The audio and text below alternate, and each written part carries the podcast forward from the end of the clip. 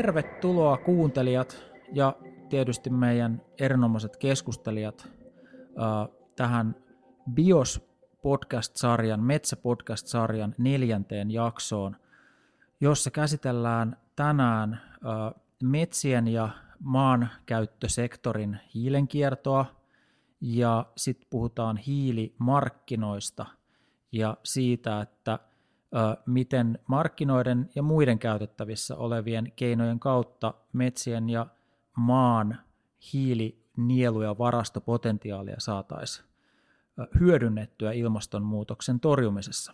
Ja meillä on tosiaan keskustelemassa tänään Hanna-Mari Ahonen, joka on ympäristötaloustieteilijä ja hiilimarkkinoiden asiantuntija, ja sä työskentelet Perspectives Climate Groupissa tällä hetkellä. Saat vähän ajan kuluttua vähän tarkemmin kertoa sun työstä. Ja toisena keskustelijana meillä on Raisa Mäkipää, joka on Luonnonvarakeskuksen hiilen kiertoon perehtynyt tutkimusprofessori. Ja myös toki sä saat esitellä hiukan tarkemmin, mitä sä tutkit ja miten sä näet tämän päivän keskustelun aiheen.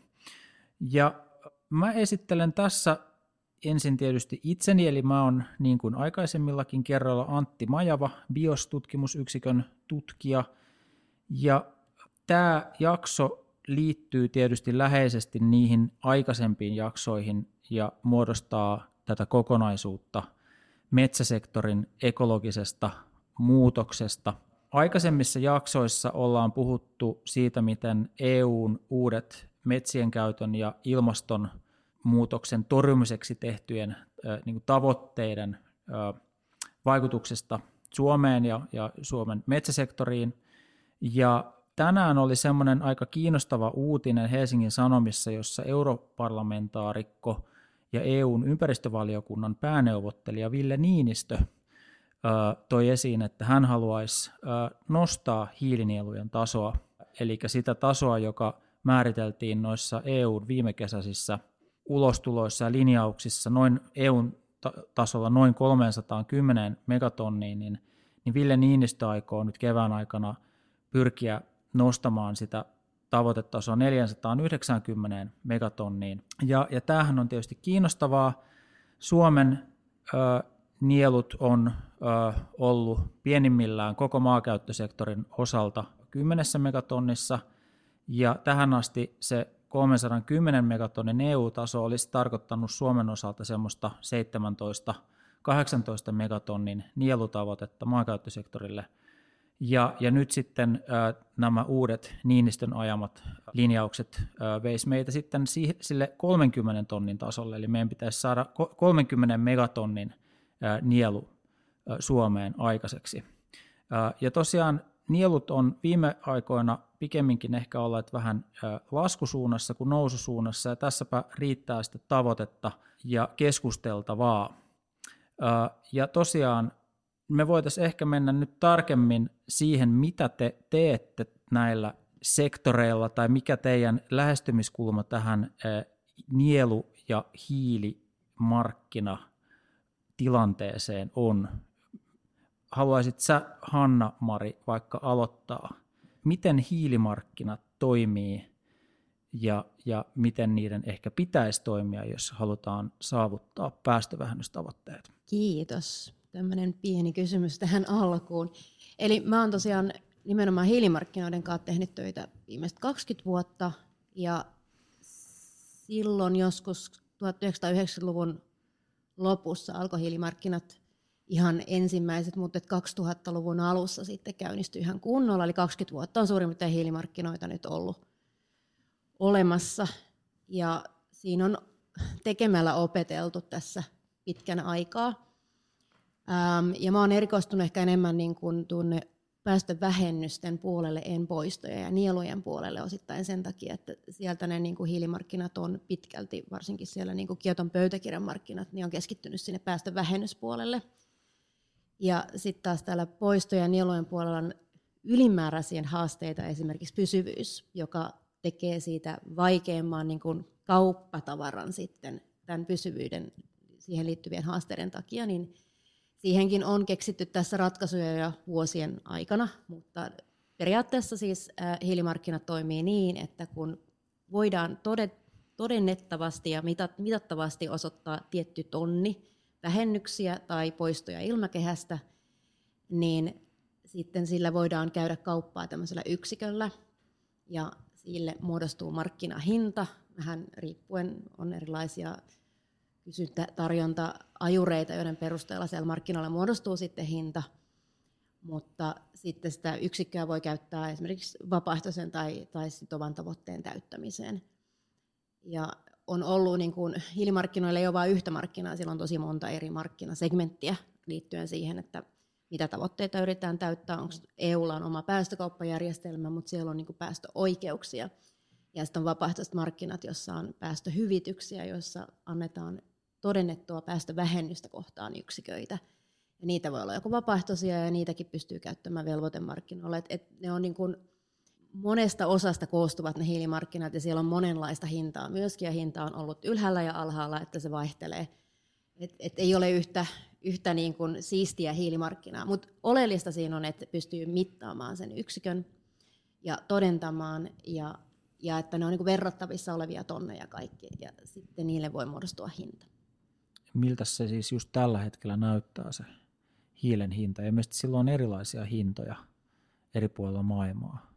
No hyvinkin erilaisia. Otetaan tämä EUn päästökauppajärjestelmä, jossa muodostetaan se niin kuin, päästökiintiö, jota jaetaan yksiköiksi ja sit siitä käydään kauppaa, niin se on nyt tarkistinko tänä aamuna, että se on noin 75 euroa tonnilta, joka on todella korkea, koska ei sitä monta vuotta ole, kun se oli alle kympin.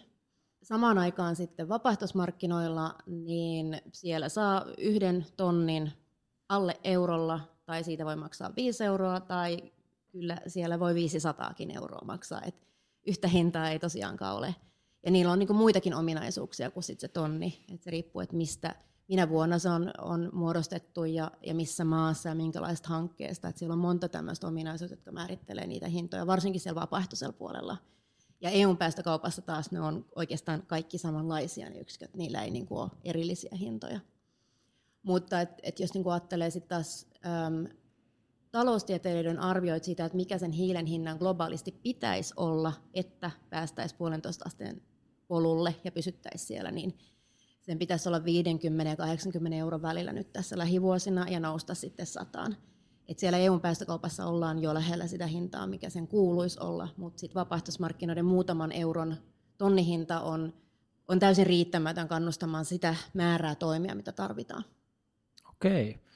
No niin, mitäs mitäs myytävää meillä sitten Suomessa olisi? Mitäs Raisa Mäkipää ö, näet tuolla meidän luonnossa, minkälaisia hiilivarastoja ja hiilinieluja meillä, meillä on meidän maaperässä ja meidän luonnossa, metsissä, pelloilla, turvemailla? No mä aloitan vähän äh, kauempaa taustaa siitä, että minkälaista tutkimusta mä olen itse ollut tekemässä viime vuosina tähän aiheeseen liittyen. Olen ollut analysoimassa sitä maankäyttösektorin nielupotentiaalia ja päästövähennysmahdollisuuksia ja, ja arvioitiin, että suuremmat mahdollisuudet tehdä ilmastotoimia on, on turvemailla, turvemaapelloilla, turvemaa metsissä ja, ja sen myötä sitten strategisen tutkimusneuvoston rahoituksella ollaan ollaan kehitetty päästövähennyskeinoja, turvepeltojen uusia käyttömuotoja, joissa pystyttäisiin lopettamaan sen turpeen hajoaminen tai sitten turvemaa metsissä metsähoitomenetelmiä, joissa pystyttäisiin hillitsemään turpeen päästöjä. Molemmissa tapauksissa, molemmissa maankäyttömuodoissa ongelma tulee siitä, että käytössä oleva turvepelto tai metsä on ojitettu varsin syvillä ojilla ja se, se paksu turvekerros hajoaa ja tuottaa isoja hiilidioksidipäästöjä. Ja siis maankäyttösektorilla noin kokonaisuudessa on siis sekä näitä päästöjä että, että niitä nieluja. Ja niitä nieluja tulee lähinnä puuston lisääntyvän hiilivaraston myötä, siis puumäärä. Metsässä kasvava puumäärä on, on Suomessa lisääntynyt ja, ja tota niin, se on, on hiilinielu. Samoin kivennäismaiden maaperä on, on hiilinielu, kun siellä hajoamistoiminnassa vapautuu, siis maaperän hajoitessa vapautuu vähemmän hiiltä, kun kasvava biomassa sitten tuottaa uutta kariketta ja uutta hiiltä sinne maaperään. Eli me ollaan analysoitu niitä ketjuja, niitä hiilen, hiilen kiertoa, että mitkä on ne prosessit, ilmiöt, mitkä siellä on ja, ja missä on isoja päästölähteitä tai missä on merkittäviä hiilinieluja ja mitä niille voisi vois tehdä. Ja itse asiassa maankäyttösektorilta löytyy paljon päästövähennysmahdollisuuksia, jonkin verran myös nielujen lisäysmahdollisuuksia, mutta, mutta erityisesti ne maa, maankäyttösektorin päästövähennysmahdollisuudet on jäänyt liian vähälle huomiolle ja niitä nyt viime vuosina on sitten nostettu, nostettu esille ja myös tehty tutkimusta, että mitkä keinot toimisi niiden päästöjen vähentämiseksi. Joo, eli siis paljon mahdollisuuksia on, mutta ö, onko myös ö, niin, ettei niihin mahdollisuuksiin ole oikein kovin hanakasti tartuttu? Että, että tuntuu, että, että jokin kannuste puuttuu. Mikä teidän mielestä kannustaisi Suomessa parhaiten siihen, että tehokkaimmin pystyttäisiin juuri maankäyttösektorin päästöjä vähentää ja mahdollisesti sitten niitä nieluja ja varastoja kasvattamaan? No valitettavasti ensimmäinen, ensimmäinen niin aivan ilmeinen löydös on se, että en, ensin pitäisi poistaa ne kannusteet, jotka, jotka kannustaa jatkamaan ja lisäämään niiden päästöjen aiheuttamista. Ja, ja tästä on kysymys erityisesti turvemaapelloilla, että politiikka on – kannustanut jo ohjannut viljelijää sellaisiin viljelymenetelmiin, jossa päästöjä aiheutetaan. Ja jos se viljelijä jo ottaisi tämän ympäristökeskustelun huomioon ja haluaisi vähentää päästöjä, niin valitettavasti hänelle tulee siitä sanktio, eli hän menettää niitä tukia. Joten ei ole kysymys, että mitä kannusteita pitäisi saada tälle ilmastotoimille, vaan pitäisi ensin kammata ne nykyiset kannusteet ja, ja tehdä se maanomistajalle mahdolliseksi, että hän voi tehdä ilmastotoimia menettämättä siitä, siitä tuloja. Ja metsäpuolella on vähän sama, sama juttu, että, että perinteiset metsätalouden kannusteet, metsätalouden rahoituslain mukaiset kannusteet on kannustanut turvemailla ojien ylläpitämiseen, kunnostusojitukseen ja metsänkasvatustavat, jotka, jotka ei vaadi tämmöistä jatkuvaa ojien perkausta tai siis toistuvaa ojien perkausta, niin ne on nyt noussut keskusteluun vasta nyt. Käytännössä on ravinteisilla turvemailla osoitettu, että on taloudellisestikin kannattavaa ja ympäristökuormituksen kannalta ympäristökuormitusta vähentävää, jos siirrytään jatkuvapeitteiseen kasvatukseen, joka, jota voidaan toteuttaa ilman, ilman kunnostusojituksia. Et sielläkin nykyiset tuet ohjaa siihen kiertoaikametsätalouteen, johon siis kuuluu avohakkuut ja, ja sen jälkeen metsän uudistamisen yhteydessä ää, ojitusmätästys ja joskus se myös johtaa niin kuin ihan uuteen ojitukseenkin. Niin, eli mm. sitten jos näistä päästäisiin eroon, niin että päästäisiin edes sille nollatasolle sen sijaan, että maksettaisiin siitä, että lisätään päästöjä, niin sitten pitäisi päästä vielä siihen, että maksetaan siitä, että vähennetään päästöjä ja, ja siitä, että jos itse lisää päästöjä, niin siitä joutuu itse maksamaan eikä saa siitä tukiaisia nyt ainakaan. Ja toki silloin on tosi tärkeää pystyä mittaamaan niitä päästöjä. Et se on, mutta tällä hetkellä siis ymmärtääkseni on niin, että niin kun osa Suomen päästöistä, jos päästät, joudut maksamaan, ja jos tota, vähennät, saat sitten vähintään säästettyä tämän päästömaksun. Eli tämä päästökauppasektori on sellainen, että siellä kun on päästöjä, niin on hiilelle hinta. Ja, ja se ohjaa sitten vähentämään siellä, missä se on edullisinta, niissä rajoissa, mitkä on jo asetettu. Mutta sitten päästökauppasektorin ulkopuolella on Suomessa ymmärtääkseni noin puolet päästöistä, ellei vähän ylikin, ja niille ei ole sitten hintaa, eli siellä sitten päästövähennyksestä ei palkita tai hiilen poistamisesta ei palkita rahallisesti, ja sitten jos päästään, niin siitä ei joudu maksamaan myöskään. Että et saastuttaja maksaa periaate, mikä pitäisi olla, niin ei toteudu kuin suurin piirtein puolissa päästöjä. Ja silloin on kyllä tosi vaikea päästä meilläkin yksi maailman kunnianhimoisimmista tavoitteista koko maailmassa, ja pitäisi päästä hiilinegatiiviseksi joka vaatii sitä, että meillä on enemmän poistoja kuin päästöjä. Ja mä en näe, miten sinne päästään, jos meidän kannustimet ei ole kohillaan, ja tällä hetkellä ne ei ole. Hei, tuohon väliin tarkentava kysymys. Suomessahan on keskusteltu siitäkin aika vilkkaasti, että onko nämä nielut nyt relevantti asia ollenkaan. Mua itseäni se on hiukan hämmentänyt, koska niin kuin ikään kuin maalaisjärjellä ajateltuna hiilineutraalisuus tarkoittaa ja, ja netto nolla tavoite tarkoittaa sitä, että meillä on päästöt ja ä, nielut yhtä isoja. Mutta välillä kuulee semmoistakin, että meidän pitäisi vain kiinnittää huomiota näihin päästöjen vähentämiseen ja esimerkiksi näistä metsistä tai ä, maaperän nieluista keskusteleminen olisi turhaa. Mitä te tämmöiseen ajatukseen sanotte? No kyllä mä näkisin kanssa, että, että tota, se tulee ihan jo Pariisin sopimuksesta ja sieltä tulee tämä tavoite, että globaalisti meidän tavoitteena on saada päästöt ja poistot tasapainon tai nielut, joten mun on vaikea hahmottaa semmoista ajattelumaailmaa, jossa sitten, jos sulla on plussat ja miinukset, että päästään nollille, niin jos jommankumman niistä jättää pois, niin, niin se on vaikeaa matematiikkaa omalla logiikalla.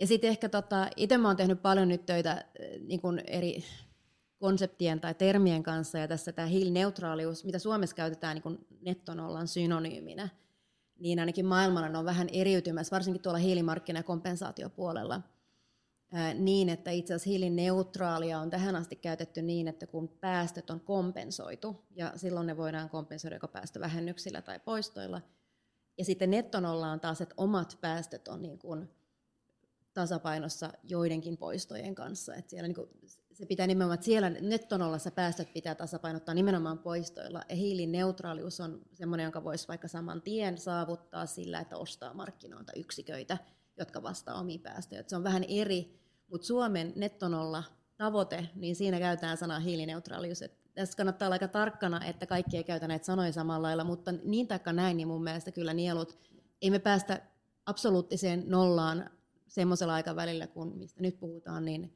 kuitenkaan, eli ei päästä päästöissä ihan nollaan, vaikka kuinka keskityttäisiin päästövähennyksiin, jolloin joku määrä poistoja pitää olla kuitenkin. Ja sitten se, että mitä huonommin me onnistutaan päästövähennyksistä, enemmän me tarvitaan poistoja. Että semmoinen tietty suhde niillä, vaikka se ei ole ihan yksi yhteen, mutta siitä ehkä puhutaan vielä myöhemminkin, niin en mä ainakaan niin kuin, pidän erittäin tärkeänä ja koko ajan tärkeämpänä poistoja. Ja mitä huonommin hoidetaan päästöt, niin sitä tärkeämpänä poistoja – että tota, ja varsinkin Suomessa, kun on tavoitteena hiilinegatiivisuus, niin sehän ei ole mitenkään pelkillä päästövähennyksillä edes niin kuin mahdollista. Niin mä totesin, että suomalaisessa keskustelussahan on ne nielut otettu ihan kesku, keskiöön, koska meidän hiilineutraaliustavoite on mahdollinen vain sillä, että meillä on myös niitä nieluja, että se korostaa sitä, että, että tavoite on asetettu niin, että myös niitä nieluja säilytetään – ja, ja nielujen lisäämispotentiaali niin on, on rajallinen tietenkin. Ja tällä hetkellä, missä on edetty kovaa vauhtia, niin on päästövähennyksissä ja erityisesti siellä päästökauppapuolella. Ja sieltä olisi varmaankin opittavaa nyt sitten siellä taakajakosektorille ja, ja maankäyttösektorillekin siitä, että, että kun ryhdytään hinnoittelemaan asioita, niin saadaan toimintaa myöskin tehoa. Maankäyttösektorilla, niin kuin aikaisemmin sanoin, niin on sekä päästöjä että, että nieluja – ja noin ilmaston kannalta se on ihan sama, että vähennetäänkö päästöjä vai lisätäänkö nieluja. Ja Suomen kannalta ne kustannukset, mitkä tulee, jos me vähennetään päästöjä vaikka turvepelloilta, niin, niin arviot niistä kustannuksista niin on varsin pieniä. Sitten jos mennään ää, lisäämään nieluja ja tehtäisiin se vaikka sillä, että vähennettäisiin hakkuita ja pakotettaisiin suomalainen metsäsektori jotenkin – uudistumaan niin, että, että, että niin kuin suoraan pienemmälle volyymille ilman, että, ilman, että tapahtuisi oikeaa aitoa teknologiaa siirtymää ja, ja, ja rakennetta siihen, että tuottaisiin arvokkaampia puutuotteita, niin, niin sehän olisi kansantaloudelle erittäin kallis ratkaisu, että, et jos me laitetaan niille päästövähennyksille ja nieluille niitä hintalappuja, niin sen jälkeen voidaan löytää sieltä ne kustannustehokkaimmat keinot ja saadaan, saada niillä ponnisteluilla mahdollisimman paljon päästövähennyksiä. Et nielut on jo otettu mun mielestä Suomessa mukaan keskusteluun ja siellä maankäyttösektorilla, jossa on niitä nieluja, niin niitä nieluja voidaan kasvattaa sillä, että sen, senkin sektorin sisällä vähennetään niitä päästöjä ja toivottavasti tulevaisuudessa etsitään ne tehokkaimmat, kustannustehokkaimmat paikat, missä tätä voidaan tehdä niin, että meidän kaikki keskeiset elinkeinot niin kuin pysyy elinkeinon elinkelpoisina, olipa se ruoantuotantoa tai sitten metsäteollisuutta. Kuulostaa siis aika selvältä, että hintalappu vaan ja, ja parhaalla tutkimustiedolla selvitetään, että mi, mi, mikä olisi niin kuin ehkä, ehkä minkäkin toimenpiteen hintalappu miksei tätä nyt ole vielä käytössä maankäyttösektorilla tai laajemmin? Sillä ei varmaankaan ollut ö, poliittista tarvetta tähän mennessä. Meillä on tullut EU, EUn kautta ensi ö, metsien hiilinieluille tavoitetaso, vertailutaso, joka oli pitkän väännön tulos. Samanaikaisesti oli myös maataloudelle vertailutaso, joka on jäänyt ihan vähälle huomiolle, koska se oli niin vaatimaton, että piti vaan pysy, pysyttää ne päästöt samalla tasolla kuin 2005-2009, mutta siellä siis on tämmöinen tavoitetaso.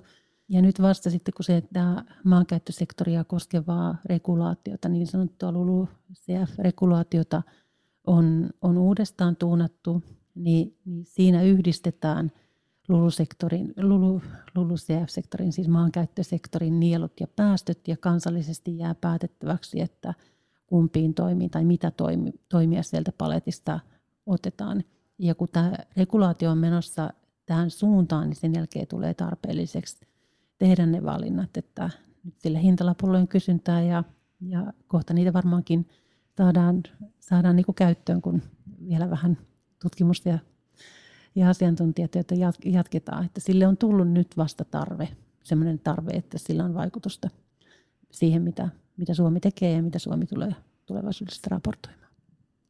Joo, ihan samaa mieltä ja mä ajattelen, että se tarve on varmaan tullut nyt siitä, kun kunnianhimo kiristyy niin, että aikaisemmin meidän ilmastotavoitteet oli miinus 10 prosenttia tai jotain tällaista, ja sen pystyi tuottamaan sitten jo siellä pelkästään siellä päästökauppasektorilla. Sitten kun tuli vähän lama, niin e, se tuli jo melkein niin kuin sitä kautta ne päästövähennykset, mitä tarvittiin niiden vaatimattomien tavoitteiden täyttämiseen.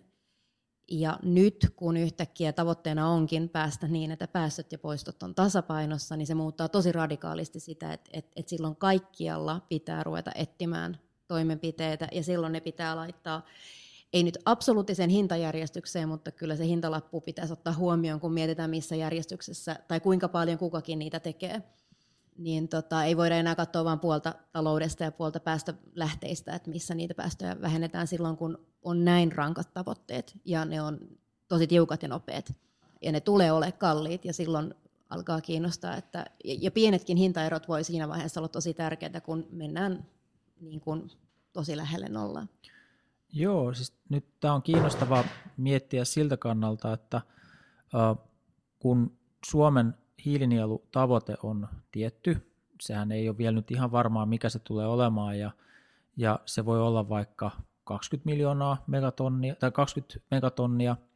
Ja, ja jos Suomi ei pääsekään siihen, että esimerkiksi metsien hakkuut tai, tai muut syyt johtaa siihen, eli, eli luonnon tai metsien käyttö on sillä tasolla, että ei päästä sinne tavoitetasoon, niin siitähän joutuu sitten maksamaan. Ja se on kiinnostava kysymys, että kuka maksaa? Jos, jos Suomi ei pääse, pääse näihin tavoitteisiin, jotka ilmeisesti asetetaan nimenomaan niin kuin Suomelle, ei millekään alalle, eli ei, ei sille teollisuudelle, joka käyttää vaikkapa puuta tai, tai muita luonnonvaroja, jotka, jotka vaikuttaa nielutasoon, vaan lasku lähetetään Suomen valtiolle, jos ei tavoitteeseen päästä, niin miltä tämä kuulostaa niin kuin ympäristötaloustieteen tai, tai luonnonvarojen käytön näkökulmasta? Jätän tämän ympäristötaloustieteilijän näkökulman Hanna-Marille, mutta totean, että juuri näin se on, että, että siellä maankäyttöä koskevassa regulaatiossa nimenomaan on, on vielä erikseen todettukin tämä asia, että ne on, ne on valtiota koskevia, eikä, eikä niitä jyvitetä metsänomistajille tai metsäteollisuudelle, vaan jos Suomi ei pääse, jos Suomessa ei päästä sille ö, tavoitetasolle, niin, niin se on sitten Suomi, eli kaikki me yhdessä, jotka maksaa, ei niitä jyvitetä metsänomistajille. Niin, se on hyvä muistaa sitten, että, että tosiaan niin kun se menee sitten yhteistä veronmaksajien rahoista siltä osin, kun ei kyetä tekemään sellaista politiikkaa, jolla päästään tavoitteisiin syystä tai toisesta. Ei haluta, on vahvat lobbaukset suuntaan tai toiseen. Ja toki siinä tapauksessa, että ei päästäisi. Ja Suomihan varautui myös jo Kioton kaudella siihen, että jos omat poliittiset toimet ei toteudu, koska eihän sitä voi tarkkaan aina arvioida, miten joku politiikka toimii, mihin se sitten johtaa, ja sitten toki on kaikkia muita maailman muutoksia, jotka vaikuttavat myös päästöihin, jotka ei, ei välttämättä liity edes politiikkaan tai omaan poli- ilmastopolitiikkaan, niin Suomi oli varautunut nimenomaan hiilimarkkinamekanismeilla, jotka tuo sitä niin kuin joustoa, ja ne käytettiin siis valtion budjetista sitten, eli veronmaksajat osti sitten yksiköitä siltä varalta, että se oma politiikka ei toteudu täysmääräisesti. Ja niin se varmaan tapahtuisi nytkin, että, että nämä tavoitteet toki, niin näitä ei EU salli sitten paikata kansainvälisillä yksiköillä, mutta EUn sisällä on joustoja, että siitä voidaan ostaa joltain, jos Ruotsi onnistuu paremmin politiikassaan, niin ehkä niiltä voi ostaa sitten yksiköitä Suomeen ja ne tulisi valtion kassasta. Toki Ruotsilla on myös niin kuin paljon kunnianhimoisempi kansallinen tavoite kuin mikä se EUn tavoite on, joten mä en usko, että jos Ruotsi onnistuukin hyvin, niin sillä ei ole mitään myytävää, koska se käyttää sen oman kunnianhimonsa. Siinä mielessä huono, huono esimerkki, mutta ehkä vähän kirittävä esimerkki Suomellekin. Sä otit esimerkiksi tämän kiotokauden ja siellähän, siellähän huomio kiinnitettiin erityisesti maankäytön muutoksiin. Ja, ja metsäkato, jota tapahtuu Suomestakin, niin sehän on meille ollut se, semmoinen päästö, rasite. Ja nyt kun tämä kiotokauden laskenta on valmistunut, niin niitä päästöjä sieltä maankäyttösektorilta, maankäytön muutoksista, siis metsäkadosta, on yhteensä yli 30 miljoonaa tonnia, jotka sitten on saatu kompensoitua osin sillä, sillä metsien isolla hiilinielulla, josta pieni osa saatiin käyttää niiden kompensoimiseen ja sitten näillä, näillä niin hankituilla yksiköillä, että, että siellä ei nyt tällä hetkellä liiku vielä rahaa ja nyt oli siis tästä jo, jo valmistuneesta kiotokaudesta, joka on, joka on ohitettu ja ollaan sitten jo seuraavalla velvoitekaudella, mutta siellä on niin kuin käynyt näin, että, että metsäkadosta on tullut, tullut päästöjä, jota Suomi nyt sitten tavalla tai toisella joutui, joutui kompensoimaan. Niin voiko tässä vielä vähän tarkentaa, että minkälaisista rahasummista puhutaan, vaikka mä tiedän, että se ei ole helppoa, mutta, mutta kuulijoiden kannalta on ehkä hyvä ymmärtää, että jos Suomelta puuttuu vaikka 10 megatonnia nieluja, joita Suomen on velvoitettu tuottavan, niin, niin äh, jos me ajatellaan nyt niitä skenaarioita, mitä meillä on äh, päästö, päästöjen tai hiilipäästöjen hinnasta tällä hetkellä, niin, niin mun laskelmien mukaan puhutaan semmoisesta, että jos me otetaan tämän päivän hinta suurin piirtein 80 äh, euroa tonni hiilidioksidipäästöille – ja, ja jos meillä olisi sitten vastaava hinnoitteluperiaate nieluille tai niille puuttuville nieluille, niin me puhuttaisiin sitten jostain niin kuin 800 miljoonasta eurosta, jos meillä on 10 megatonnia, eli, eli tota 10 miljoonaa tonnia. Hetkonen, meneekö tämä laskema oikein? Mitä te sanotte? koko luokkaa ehkä haetaan vaan sille, että onko tämä kansantaloudellisesti merkittävä kysymys vai, vai, vai tota, ei.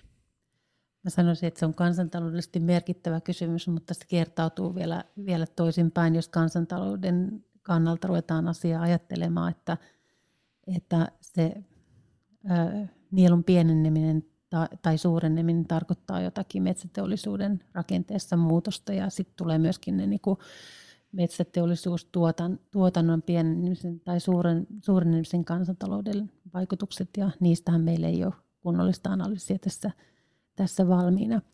Jos nyt sitten tulevilla kausilla kävisi niin, että Suomen metsähiilinielutavoitetta ei saavutettaisi, niin varmaankin ensimmäisenä tultaisiin käymään EUn sisällä sitten kauppaa tai vaihtamaan niitä hiilinieluja valtioiden välille, joka ei välttämättä olisi edes julkista kauppaa. Ja siinä niin kuin Suomen kannalta – keskeinen ongelma mun mielestä on se, että, että jos me ostettaisiin hiilinieluja sitten maasta, jonka oma, oma niin kuin hiilinieluraportointi on meihin verrattuna erittäin epäluotettavaa. Siis me saatettaisiin ostaa kymmenen yksikköä jostakin maasta, jonka, jonka hiilinieluraportointi on niin epävarmaa, että se voi olla niin kuin plus minus 10 tai plus minus 20, että, että he saattaisivat myydä meille hiilinieluja, jota ei ole olemassakaan, ja me, me vaan niin kuin maksettaisiin siitä. Niin tämä on mun mielestä niin kuin keskeinen ongelma siinä, siinä, jos me ei niin kuin kansallisesti ö, saavuteta niitä tavoitteita, niin, niin sitten niin kuin ne markkinat EU-maidenkin välillä, niin ne vaatis nykyistä paremman raportoinnin ja inventoinnin kaikissa EU-maissa. Tällä hetkellä EU-maista kymmenen maata pystyy raportoimaan maaperän päästöt ja nielut, joten siellä on paljon niin kuin tuntemattomia asioita vielä. Mitä sä Hanna-Mari sanot siihen, että että meillä ei ole vielä riittävää laskentaa eikä kansantaloudellista analyysiä siitä, että, että, että mitkä olisivat ne tehokkaimmat päästövähennyskeinot maan maan käyttösektorilla tai ylipäätänsä mitkä kerrannaisvaikutukset esimerkiksi metsäteollisuuden tuotannon muutoksilla ja hiilinielujen tuottamatta jäämisten taloudellisilla vaikutuksilla on. Eikö nämä ole niin kysymyksiä, jotka on meillä päällä ihan just nyt, että me tarvittaisiin just nyt niitä tietoja? No on todellakin, että jos me haluttaisiin, ja mitä tiukempi tavoite meillä todellakin on, niin meidän pitää miettiä jok ikinen mahdollisuus ja verrata niitä, että meillä ei ole sitä varaa niin kuin, ottaa näitä helppoja tästä ja päästä sillä niin kuin, tavoitteeseen. Ja, ja koska meillä on tähän asti ollut, niin, niin tavallaan en mä tiedä, yllättikö tämä niin kuin ilmastopolitiikan yllättävä kiireellisyys nyt sitten niin, että, että onhan tämä tarve ollut tiedossa pitkään, mutta, mutta silti se puuttuu. Ja se on niin, että meilläkin Suomessakin puuttuu niin kuin perustiedot siitä, että miten me päästään sinne, minne me ollaan lupauduttu menemään itse asiassa hyvinkin lyhyellä aikavälillä. Ja, ja niin kuin kustannukset on siinä todella keskeisessä osassa keskustelua, koska sitten taas myöskin näiden toimien kalleudella perustellaan sitä, että näitä ei voida tehdä, jolloin ainakin pitäisi olla ne hintalaput, kun näistä puhutaan ja näitä vertaillaan. Ja, ja sitten ne pitäisi olla jokaisella sektorilla, mutta myöskin sitten poikkisektoraalisesti, mikä monimutkaistaa tätä myöskin, koska meillä on, meillä on niin monta valintaa, mitä pitää tehdä, että mistä sähkö tulee, mitä sähköistetään ja näin. Ja, ja jos nyt mennään niin näihin rajakustannuksiin, niin mitä lähemmäs nollaan mennään päästöissä, niin sen korkeammaksi ne tulee. Ne tulee tosi jyrkästi ylös sitten siellä. Et, et aikoinaan, kun me ostettiin 10 miljoonaa tonnia hiilimarkkinoilta, mä olin mukana siinä osto-ohjelmassa – oli semmoinen niin vara, bufferina siltä varalta, että ei päästä niin kotimaisin toimia. Silloin muun muassa Suomessa, niin jos nyt sanotaan hyvin karkeasti, että, että Suomessa tonnin vähentäminen olisi saattanut maksaa sen, niin maailmalta sen sai kympillä. Koska kehitysmaissa oli valtava määrä päästövähennyspotentiaalia, mutta niillä ei ollut velvoitteita ja siihen oli omat syynsä, mutta sieltä sai niin kuin kymmenesosalla hintaa vastaavan määrän vähennyksiä. Ja silloin on tosi tärkeää, niin kuin Raisa sanoikin, että, että ne on aitoja vähennyksiä ja ne on todellakin yksi tonni on tonni. Mutta se on, se on mennyt, mä en lupaa tämmöisiä hintoja jatkossa päinvastoin, että ne rupeaa niin kasvamaan ne hinnat. Suomessa varmaan satasella ei enää jokaista tonnia saa ja se, seuraava tonni ei olekaan 101, vaan se voi olla sitten, siellä on hyppäyksiä. Ja samaan aikaan maailmalla kehitysmaat rupeaa nyt vähentämään reippaasti itsekin, jolloin ne edullisimmat tonnit menee niiden omiin päästötavoitteisiin, jolloin sitten ne alkaa olla niitä kalliimpia tonneja, joita myöskin markkinoilla nähdään. Eli se, että miten, miltä on hiilimarkkinoiden hinnat tähän asti näyttänyt, ei ole se, miltä ne näyttää jatkossa, kun mennään kohti nollaa. Toisaalta kaikki hintasäästöt ja yhteistyö ja jousto on, on niin kuin tarpeen silloin, kun ollaan näin vaativien tavoitteiden kanssa tekemisissä, jolloin kaikki tämmöinen jousto ja kustannustehokkuuden lisääminen on tärkeää, vaikka ei oltaisikaan halvoissa hinnoissa. kustannustehokkuus ja halpa hinta on kaksi eri asiaa. B. I. O. S. Näettekö tässä jotain semmoista mm, riskiä tai me kyllä päästään kohta sitten kaikenlaisiin myönteisiin mahdollisuuksiin, mutta ehkä nyt kartoitetaan vielä se riski, että kun päästöoikeuden hinta on noussut valtavan nopeasti. Ja, ja nyt se on tosiaan siellä päälle 80 eurossa tonni.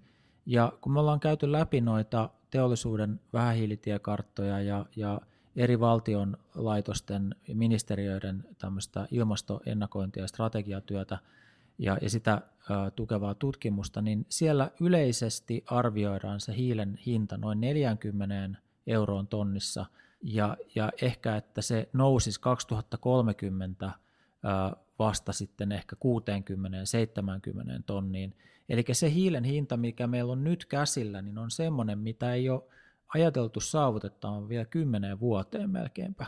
Niin onko tässä joku semmoinen, että tämä voisikin yhtäkkiä muuttaa tätä toimintaympäristöä niin, kuin niin paljon, että meillä voi ruveta tapahtua niin kuin, ä, rysähdyksellä asioita, joita me ollaan ehkä totuttu ajattelemaan, että ne kehittyisi vähän niin kuin hitaammin. Joo, tota, tähän mulle olisi niin kuin kiva, jos olisi taustana vähän tietoa, että paljonko maksaa niin kuin tonnin sitominen metsäsektorilta esimerkiksi turvemailla. Kuinka paljon on myöskin sitä niin kuin käyttämätöntä, edullisempaa potentiaalia halvemmalla hinnalla sen päästökauppajärjestelmän ulkopuolella, koska sen takiahan, koska useasti päästökauppajärjestelmät keskittyy sinne, missä on helppo laskea, äm, ja jos on niin kuin yksittäisiä päästölähteitä ja näin, ja, ja sen takia ne ei kata kaikkia. Ja, ja sen takia nimenomaan ne vaikeimmat on jäänyt ulkopuolelle koska niitä on vaikea laskea ja silloin niitä on vaikea myöskin säännellä. Mutta tota, esimerkiksi siellä voisi olla semmoista niin kuin päästövähennyspotentiaalia, että jos joka olisi edullisempaa, joku turvemaiden ennallistaminen ei välttämättä maksaisi 60-70 euroa tonni. Ja sitten jos nämä linkittäisi, niin se voisi vähentää sitä hintapainetta, mutta sitten päästään siihen, että onko aiheellista ja onko niin kuin oikein linkittää vaikeasti mitattavia ja ei välttämättä pysyviä asioita sitten sinne päästökauppasektorille, vai pitäisikö ne pitää erillään, jos, jos niiden pysyvyys ja mitattavuus ja muu ei ole niin kuin yksi yhteen?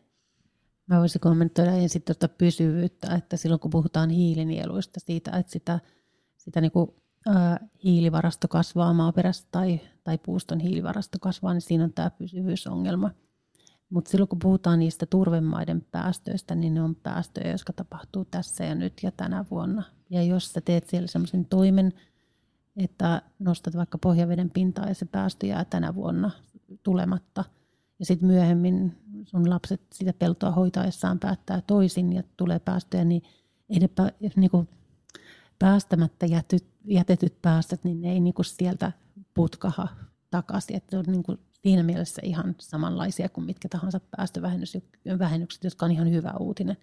Ja toinen hyvä uutinen on ehkä niihin hintoihin liittyen, että, että koska meillä on jo niin kuin jopa viljelykäytöstä poistunutta turvemaapeltoa, joka aiheuttaa edelleen sitä päästöä ja ilmastopäästöjä ja vesistökuormitusta, niin niille ne ratkaisut, joilla voidaan niin kuin ne päästöt pysäyttää, niin sieltä kun löytyy niitä edullisia, niin ne on niin kuin monella tavalla sosiaalisesti, taloudellisesti ja ekologisesti kestäviä ratkaisuja ja ne edullisemmat hintalaput niin kuin alkaa alle 10 euro, eurosta hiilidioksiditonni. Tosin ongelma on se, että niitä toimia on tehty vielä tässä vaiheessa niin vähän, että se keskihinta siihen, että mitä kaikkea se, se niin kuin kaivureiden kuljettaminen sinne ja kaikki ne niin kuin, ö, työtunnit, mitkä tehdään, niin mitä se keskimäärin sitten tulisi olemaan, niin, niin se, se voi niin kuin vielä tarkentua ja muuttua, koska niitä on tehty sen verran vähän. Mutta joka tapauksessa niin kuin ne on nyt esillä olleisiin hintoihin verrattuna, niin lähdetään tosi alhaalta. Ja sitten siellä se, se niin mikä lisää hintaa, niin on se, että jos sulla on maataloustukia saava pelto, niin sitten sun ensin pitää niin saada ne maksettua se, se tuki, koska tota, niin viljelijä menettää sen maataloustuen, jos, jos hän niin ei jatka sitä ojitusta, että se lisää hintaa, mutta se nyt on sitten tämä maatalouspolitiikan päätökset, joita joita odotetaan. Ja mun mielestä todella niin kuin positiivinen päätös tuli viime viikolla, että Suomessa on asetettu myöskin sinne maataloussektorille päästövähennystavoitteet nyt ensimmäisen kerran. Ja, ja sillä niin kuin se kannustaa meidät etsimään ne keinot ja testaamaan ja saamaan lisää kokemusta ja löytämään ne ratkaisut, mitä, mitä maanomistajat pystyy tekemään. Ja sillä valmistaudutaan myös siihen – siihen niin kuin maankäyttösektorin säätelyn muutokseen, joka tulee voimaan 2026, jossa, jossa tullaan niin kuin laskemaan Suomelle tavoite ja sitten se tavoite saavutetaan siellä maankäyttösektorin sisällä, että, että Suomi voi valita, että tehdäänkö päästövähennyksiä vaikka niillä turvemaapelloilla tai turvemaametsissä vai lisätäänkö sitä, sitä hiilinielua. Ja siellä tarvitaan niitä kokemuksia, joista tulee ne, ne niin kuin realistiset hintalaput ja voidaan oikeasti tehdä niin kuin informaatioon perustuvia ratkaisuja, millä saadaan ilmastopoliittiset tavoitteet toteutettua. Että ihan hyvä, että tämä päätös tuli nyt, että meillä on muutama vuosi aikaa harjoitella sitä ennen kuin ollaan siinä maailmassa.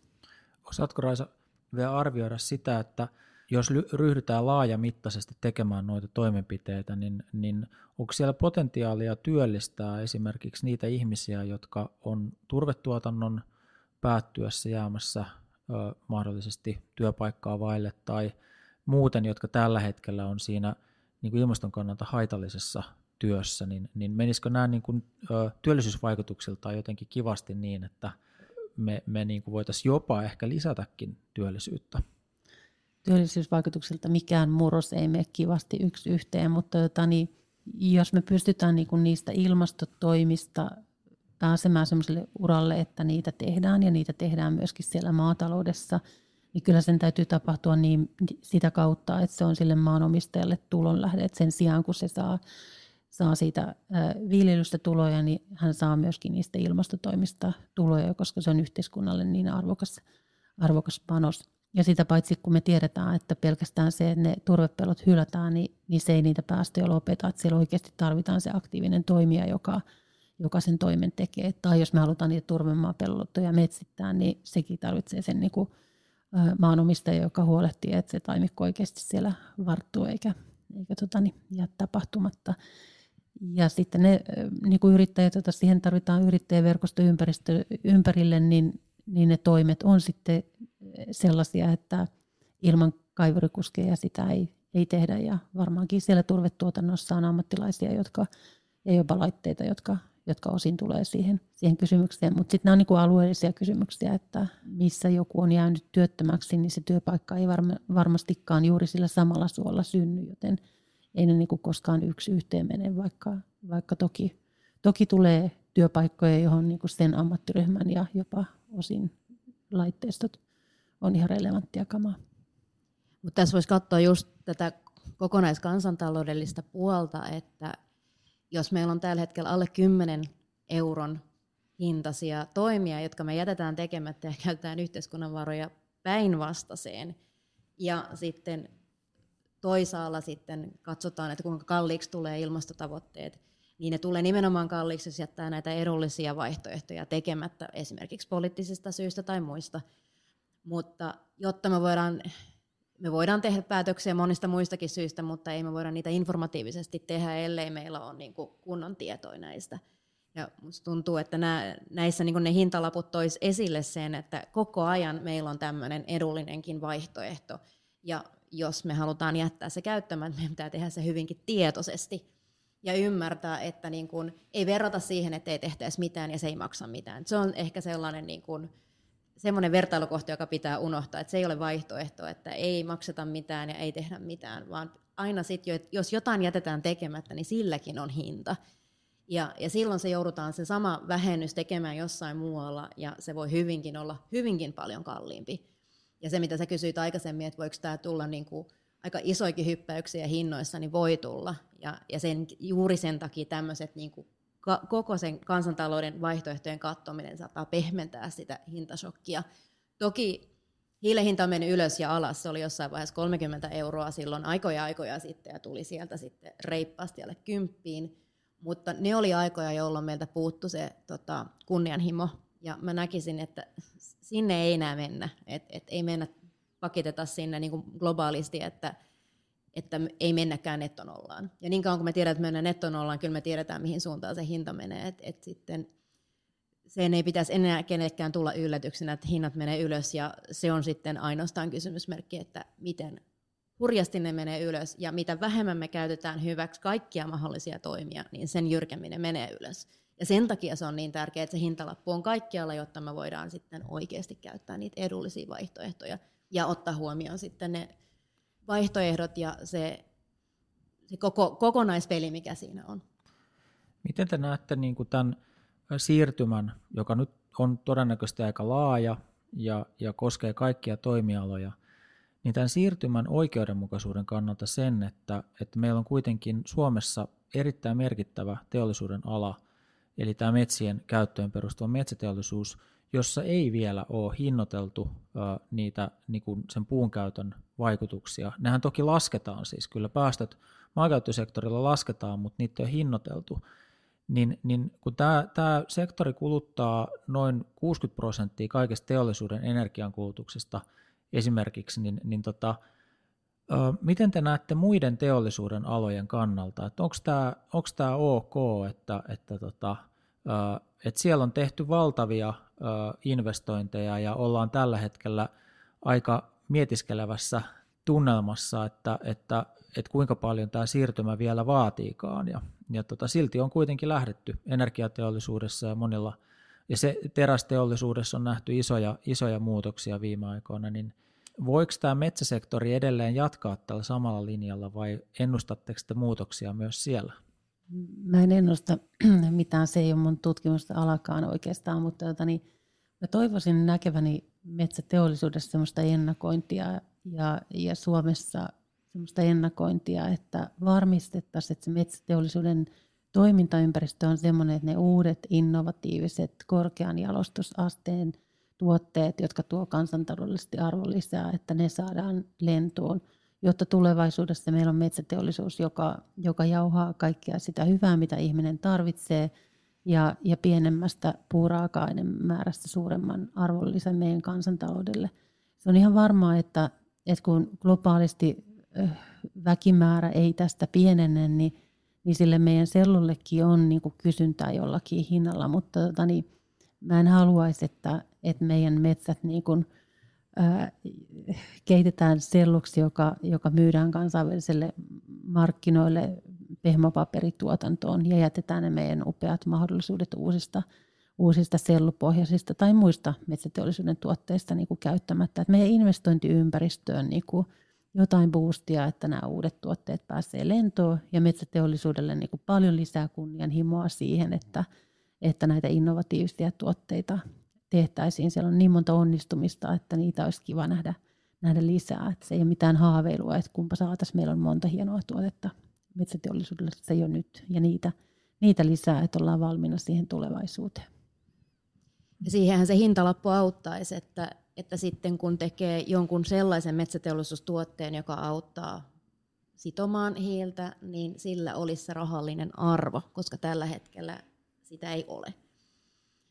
Ja esimerkiksi mekin nyt, kun hiilimarkkina yksiköitä tai tonneja katsotaan, niin, niin nyt Pariisin sopimuksen sääntöjen mukaan niin pitää aina katsoa, että onko se linjassa sen pitkän aikavälin tavoitteli puolentoista asteen kanssa että onko se semmoinen toiminta, joka on puolentoista asteen mukaista. Ja se, jos me sillä kriteereillä katsotaan kaikkia potentiaalisia kehittyvien maiden hankkeita, niin kyllä meidän pitää katsoa suomalaisia hankkeita yhtä lailla, että onko Suomen toiminta, kaikki toiminta, riippumatta siitä, mistä sektorista on kyse, niin onko kaikki meidän toiminta sen puolentoista asteen mukaisen tulevaisuuden mukainen ja osa sitä ratkaisua. Ja jos on, niin palkitaan me niitä, jotka on sen mukaisia, ja tuleeko se palkintorahan pitää tulla jostain, niin se tulee niiltä, jotka ei ole sen, sen kanssa linjassa. Niin kyllä tälleen yleisenä vastauksena, niin kyllä kaikkea toimintaa pitäisi ton linssin läpi katsoa riippumatta siitä, mistä sektorista on kyse. Ja mä haluan vielä tarkentaa, että mä en tarkoita pelkästään tuotteita, joissa se hiili varastoituu pitkäikäisiin tuotteisiin, vaan nimenomaan niitä vaikka kuinka nopeasti laastarina hajoavia, mutta jos se on niinku se se huippuhieno tuote, jota sellusta voidaan jalostaa, niin kansantalouteen niin kuin, ää, pienemmällä tota, niin, ää, kuutiomäärällä jalostettua puuta voidaan saada nyky, nykyisenlainen arvonlisä. Että ei pelkästään se, että on niitä pitkälle jalostettuja ja, ja pitkäikäisiä puutuotteita, vaan ylipäätään se, että jalostusaste kasvaa. Nythän viimeiset 20 vuotta niin metsäteollisuuden jalostusaste on pienentynyt, kun me ollaan, meidän niin kuin huipputuotteet ei enää ole niitä, joita kysytään. Ei meillä, niin kuin hienopaperit ei ole enää globaalisti sellainen tuote, jolle on, on kysyntää. Joten meidän, meidän jalostusaste on pienentynyt 20 vuotta, että päästäisiin edes sinne 20 vuoden takaisin, niin meidän täytyy tehdä jotain asialle.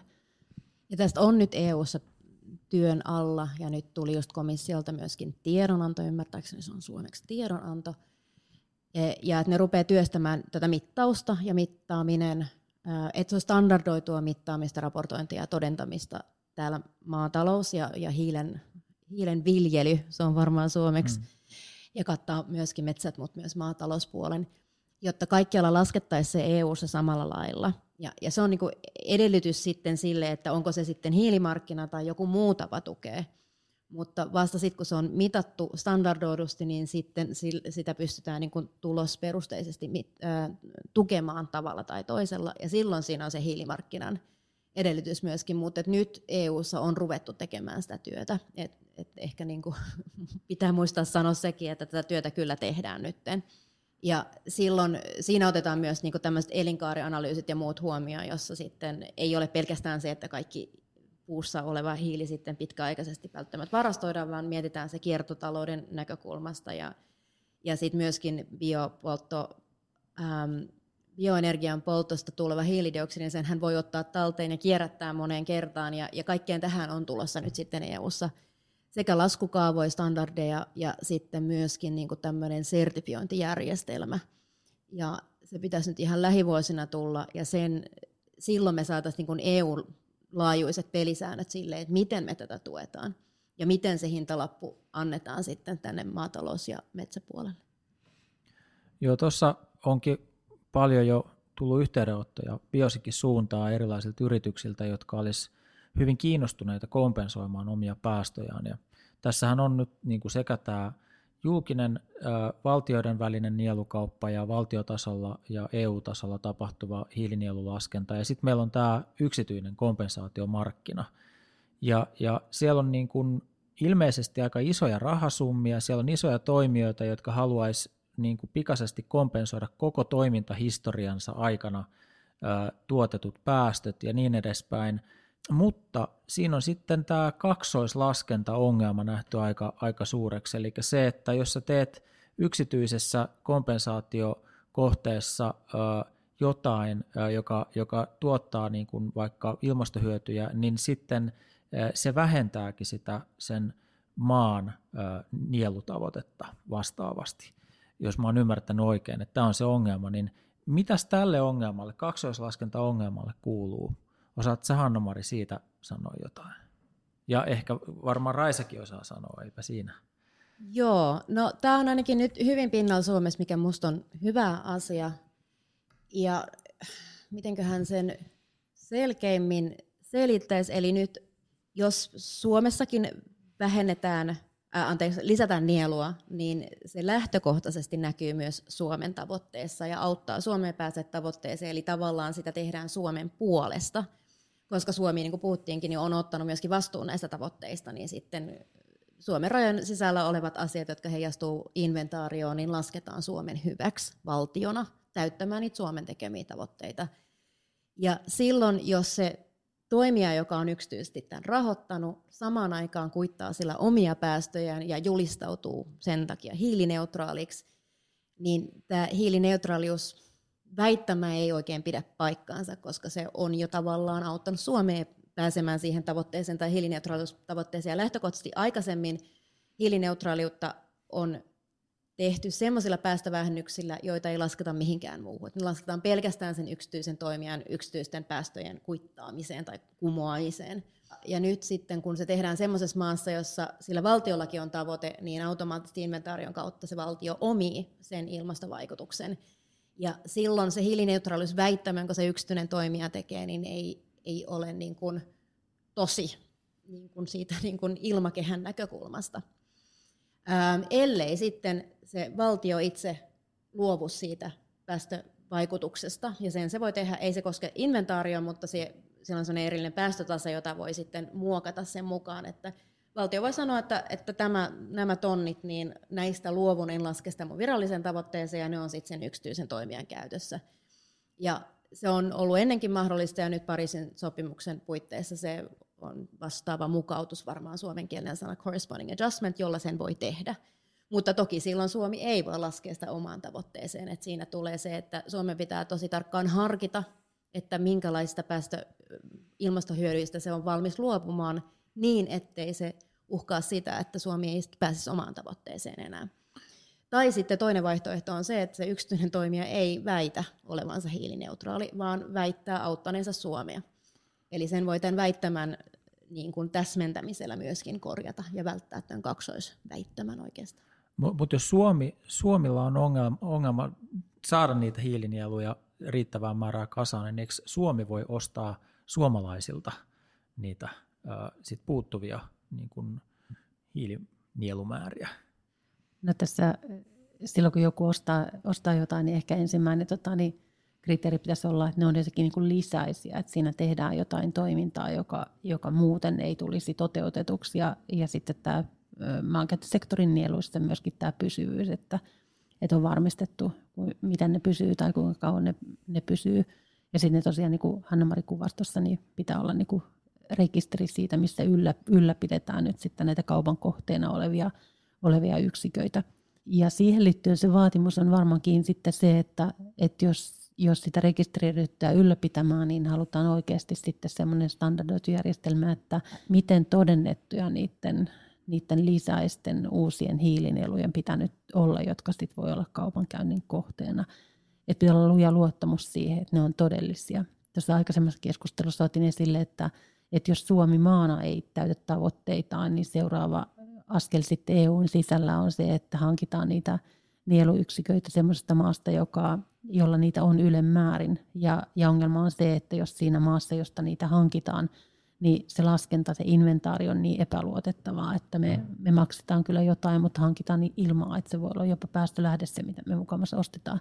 Niin, niin silloin, jos mennään niin tekemään vielä yksityisten kautta kauppaa, että jotkut, jotkut yksityiset toimijat luo lisäisiä hiilinieluja, jotka osoitetaan pysyväksi, niin niitä täytyy olla niin kuin aika hyvin todennettuja, että, että tämmöinen järjestelmä pysyy pystyssä ja on uskottava myöskin niiden ostajien niin näkökulmasta, että he tietää saaneensa jotakin, mikä, mikä on oikeasti kompensoinut heidän päästöstä. Nyt tässä vapaaehtoisuuden aikana niin, niin tämä perustuu vain toimijoiden väliseen luottamukseen ja, ja ne toimet, joita tehdään, niin jos ne on Suomen sisällä, ne auttaa Suomea saavuttamaan Suomen hiilinielutavoitteet. Ja voihan suomalaiset ihan oikeasti haluta tehdä sitäkin, ei siinä niin kuin mitään pahaa ole, mutta tällä hetkellä niitä ei niin kuin pois lueta siitä, siitä Suomen, Suomen niin kuin inventaariosta. Tuo kaksoislaskenta-kysymys on monelle metsänhoitoa myyvälle yritykselle just se, ja, ja monelle metsätalousyrityksellekin sellainen keskeinen syy, miksi he ei lähde ollenkaan tukemaan tai kehittämään liiketoimintoja, jotka edesauttaisi nielujen kasvattamista tai myyntiä. Ja, ja tämmöisenä niin kuin ehkä vaan nopeana ajatuksena mulla oli tuossa, että, että, että kyllähän se niin kuin Suomen nielu voi koostua niin kuin suomalaisten eri toimijoiden, yritysten tarjoamista palveluista, ja, ja sitten se raportoidaan Suomen nieluna, vaikka siellä on tämmöistä liiketoimintaa kehittynyt, niin kuin, joka mahdollistaa sen Suomen nielun.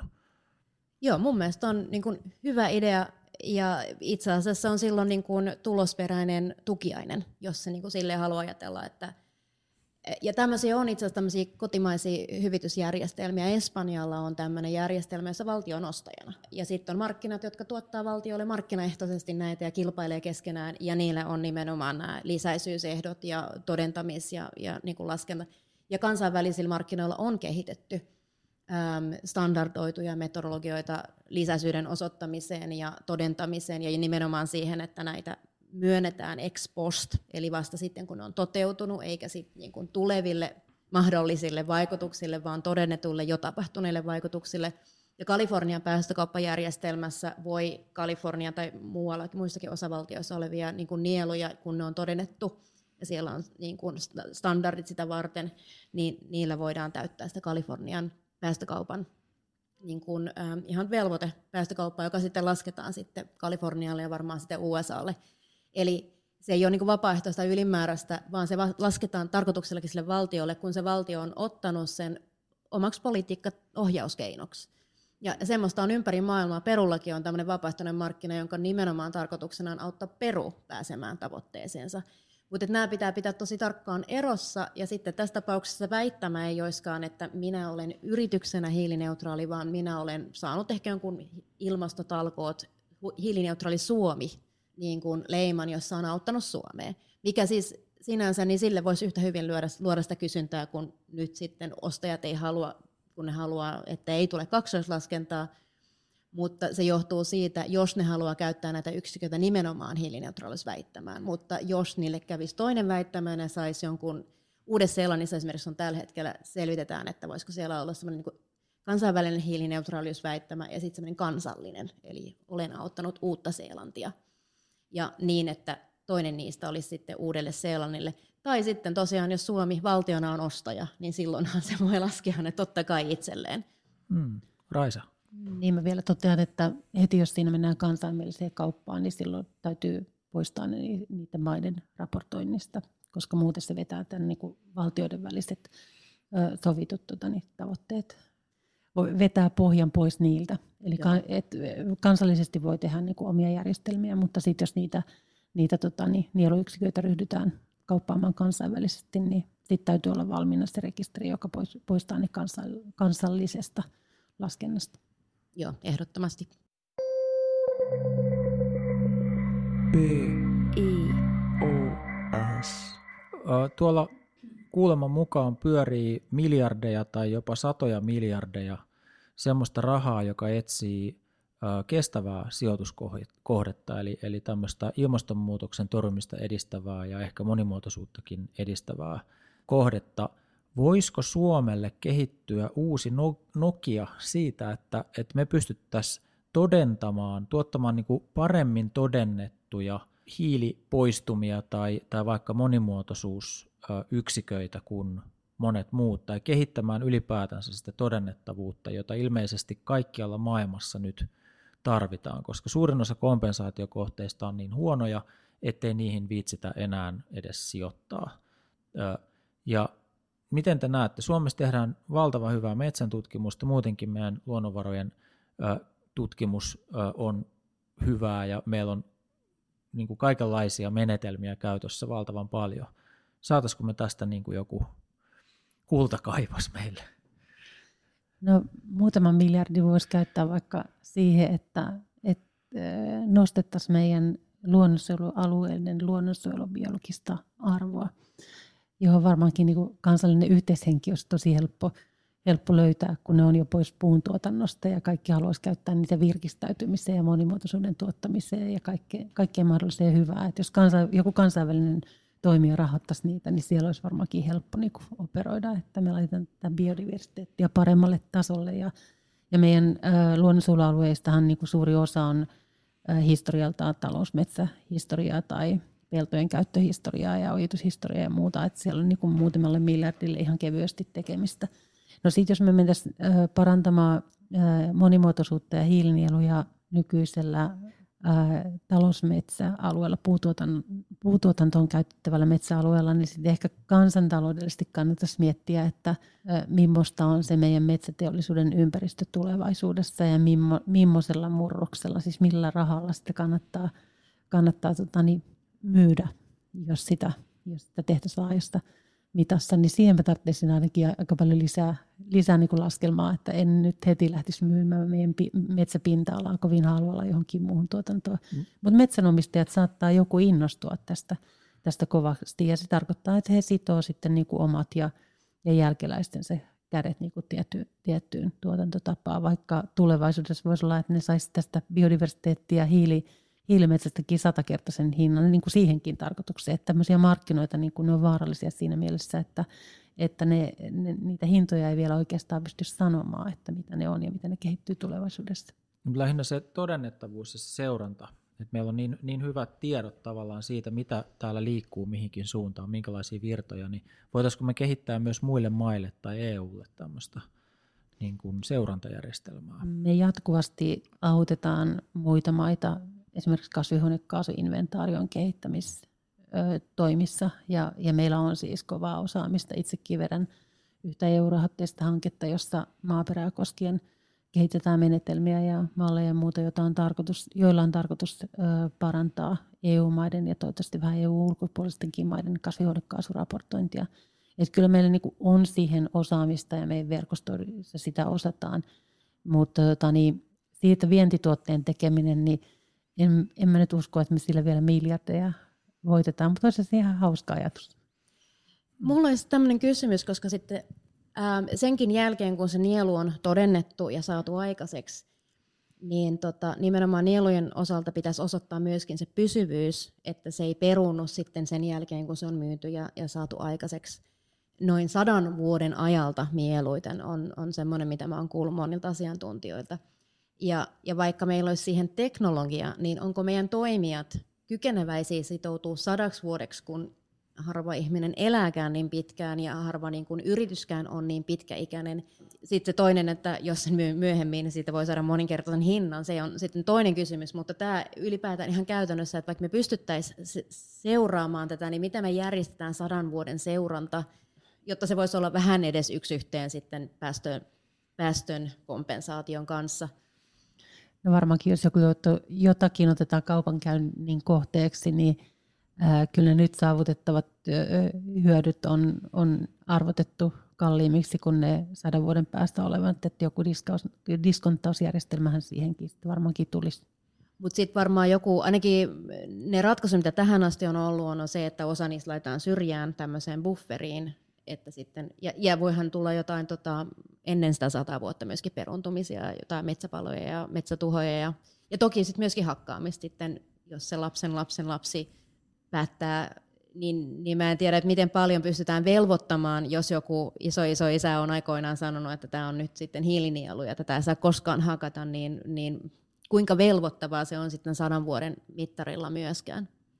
Onhan meidän suojelualueetkin pysyviä. Okei. Okay.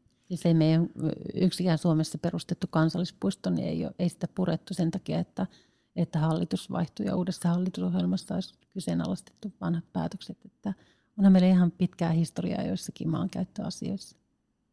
Eli semmoinen pitäisi kuitenkin sitten järjestää osana näitä, niin kuin, jos näistä halutaan hiilimarkkinoita tehdä, niin tämä pysyvyys jollain tavalla sitten järjestää ja sitten myös niin kuin tahattomat purkaukset, niin kuin metsäpalot tai muut, niin sitä varten jotain vakuutuksia tai tämmöisiä buffereita tai muuta.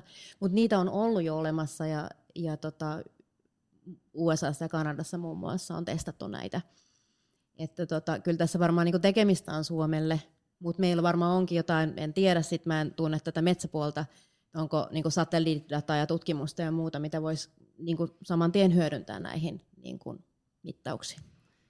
No se, se todenta, mä luulen, että tästä tämä todentamista, luonnontieteilijä, metsäarviointi ja mittaamispuoli on se, se niin kuin helpoin, mutta tämän järjestelmän niin kuin rakentaminen ja mielekkyys kokonaisuutena, niin kuin Antti kysyi, niin, niin siinä, on, siinä on monta kysymystä. Mutta jos jollain olisi ylimääräistä rahaa, niin mä aloittaisin niiden luonnonsuojelualueiden niin kuin, ä, laadun parantamisesta ja, ja tota, niin, kehittäisin niitä sellaiseen suuntaan, että ne tarjoaisivat sitten mahdollisimman monelle siellä niissä elinympäristöissä eläville lajeille asuinpaikan ja, ja kasvattaisin niitä hiilinieluja sekä siellä turvekerroksen että, että sen, sen biomassan hiilinielu. No niin, nyt aletaan jo olla loppupuolella tässä ja ehkä viimeisenä kysymyksenä niin kysyisin teiltä, että ja tämän koko podcast-sarjan hengessä nimenomaan kysyisin, että, että nyt kun on hahmoteltu vähän, että mitä nämä EU-säännökset ja hiilimarkkinat ja ehkä monimuotoisuus niin kuin tilanne tai sen korjaaminen, monimuotoisuuskadon pysäyttäminen, niin, niin et, et ne ensinnäkin on asioita, jotka on jo täällä, ne ei ole mitenkään kaukana tulevaisuudessa, vaan on asioita, jotka vaatii toimenpiteitä nyt heti, ja, ja Suomen pitää sopeutua EUnkin linjauksiin, niin, niin mitä positiivisia näkymiä tämä ehkä voidaan ajatella nimenomaan taloudellisessa mielessä voisi tarjota Suomelle. Ihan tämmöinen niin kuin taas ö, maallikon näkemys olisi se, että tämähän nostaa siis maan arvoa. Et maahan on se, mihin, mihin tota, hiiltä saadaan sidottua ja missä se monimuotoisuuskin sijaitsee nimenomaan tuolla niin kuin, ikään kuin Suomen maa-alueilla. Niin, niin voitaisiko me saada tämä niin kuin kansantalouteen myöskin semmoisena positiivisena vaikutuksena tämä niin kuin tämän niiden palveluiden arvon nousu, mitä luonto meille tuottaa? No ainakin silleen, että jos ajatellaan tätä saastustaja maksaa periaatetta, niin ne, jotka sitten tässä nettonolla maailmassa vielä haluaa päästää, niin ne on rahoittajina sit niille, jotka sitten niitä päästöjä sitoo ja, ja tarjoaa sitä palvelua. Ne voi maksaa paljonkin niistä viimeisistä tonneistaan, jolloin niin kun sitä kautta, niin kun, että että kuka ne maksaisi, niin se, joka haluaa päästää, niin sitten se joutuu siitä maksamaan niille, jotka sitten imee sen tavalla tai toisella sen niiden päästön pois. Ja sitä kautta me saadaan niin kuin ne ostajat ja maksajat siinä. Ja sitten ehkä toinen on se, että, että niin kuin näissä metsissä ja se arvo on muutakin kuin hiilinielu, ja se pitää aina muistaa, että, että nyt on ehkä se, että hiilellä on markkinat, mutta niillä muilla hyödyillä ei ole hintalappua ja hiili, hiilen nieleminen on vain yksi hintalappu ja sitten biodiversiteetti ja, ja nämä muut niin kuin oheishyödyt, niillekin kun saisi hintalapun ja niitähän saadaan sitä kautta, että luodaan niille kysyntää jollain tavoitteilla. Ähm, ja sitten velvoitteita esimerkiksi kompensoida, jos jossain heikentynyt. ekologista kompensaatiota tutkitaan nyt Suomessakin. Et, et sitä kautta niin kuin muillekin eduille ja hyödyille kuin sille hiilinielulle saataisiin sitä niin kuin hintalappua, niin silloin siellä alkaisi olla sellainen arvo, että, että niin kuin nähtäisi, että jollain puulla tai metsällä, nimenomaan metsäkokonaisuudella on, on isompi arvo yhteiskunnalle, aito rahallinen arvo yhteiskunnalle pystyssä kuin, kuin hakattuna. niin samalla linjoilla tietysti, että jos nähtäisiin niitä biodiversiteetti, biodiversiteetin tai hiilen sidonnan tai vesistökuormituksen pienentämisen niin kuin, toimet tulonlähteenä maanomistajalle.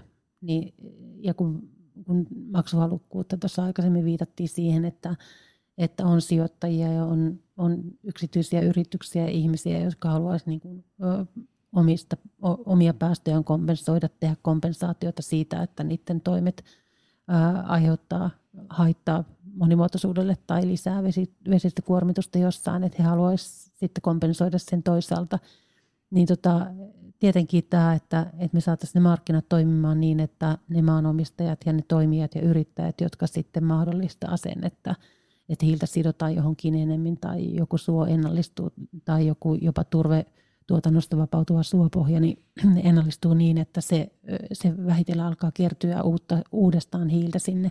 Ja mitkä tahansa niin kuin ympäristön kannalta positiiviset toimet, niin jos me saadaan niistä niitä tuotteistettua ja se rahaa kulkemaan niin, että on kannuste tehdä niitä toimia, niin kyllä meillä niin kuin se boosti puuttuu tällä hetkellä. Että me ollaan hyvin tämmöisiä niin kuin virkamismäisesti piirrellään uusia, uusia suojelualueen rajauksia ja toivotaan, että saadaan valtion budjetista rahat toteuttaa niitä. Ja tähän asti niin kuin se on se keino, jolla on, ollaan edistytty ja toivottavasti sitä keinoa käytetään jatkossakin, mutta sen lisäksi niin, niin monia hyviä asioita saataisiin saataisiin tota, niin isommalla rahoituspohjalla nopeammin aikaa. Ja tietysti EUn tota, niin, pyrkimyksiäkin on siihen suuntaan ja valitettavasti esimerkiksi tämä taksonomia oli niin tunteita kiihdyttävä asia, että ei me ehkä ajateltu, että mikä siinä oli se, se suurin niin kuin oivallus ja idea, mitä hyötyä siitä, siitä olisi.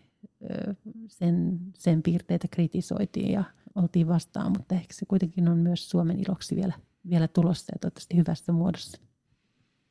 Okei, eli siis Suomi voisi tässä olla myös voittaja verrattuna johonkin muihin, muihin alueisiin, kun aina sellaista voittajaa tässä nyt haetaan, niin, niin tai ainakaan me ei välttämättä olla häviäjiä siinäkään tapauksessa, että EU-linjaukset toteutuu ja taksonomia etenee ja niin edespäin. Eli me, Suomi vielä pysyy pystyssä vai, vai mitä? No kaikki, jotka keksii ratkaisuja, millä päästään puolentoista asteen maailmaan, on voittajia. Niin, sopiva määrä itsekyyttä ja, ja paljon joustavuutta ja innovatiivisuutta ja, ja kunnianhimon tasoa näissä ympäristöasioissa, niin sillä, kaikella niin kuin eteenpäin. Kyllä me aina Venäjä voitetaan ympäristöasioissa. Eihän sitäkään tiedä, mi- mihin lätkässä, maailma vielä... Useammin kuin lä- useammalla kohdalla kuin lätkässä sanoisi maailma muuttuu nopeasti. Katsotaan kymmenen vuoden päästä, toteutuiko tuo ennuste. Nyt me ruvetaan päättelemään täältä lähetystä Helsingin kruunuhaasta ja seuraava lähetys tuleekin sitten Lappeenrannan kaukaan tehtaalta UPM tutkimuskeskuksesta ja siellä keskustellaan vetytalouden mahdollisuuksista metsäsektorille ja tämä keskustelu tuotti erittäin hyvää pohjaa sille seuraavalle eli Tästä on hyvä jatkaa. Kiitos paljon teille, Hanna-Maria Raisa.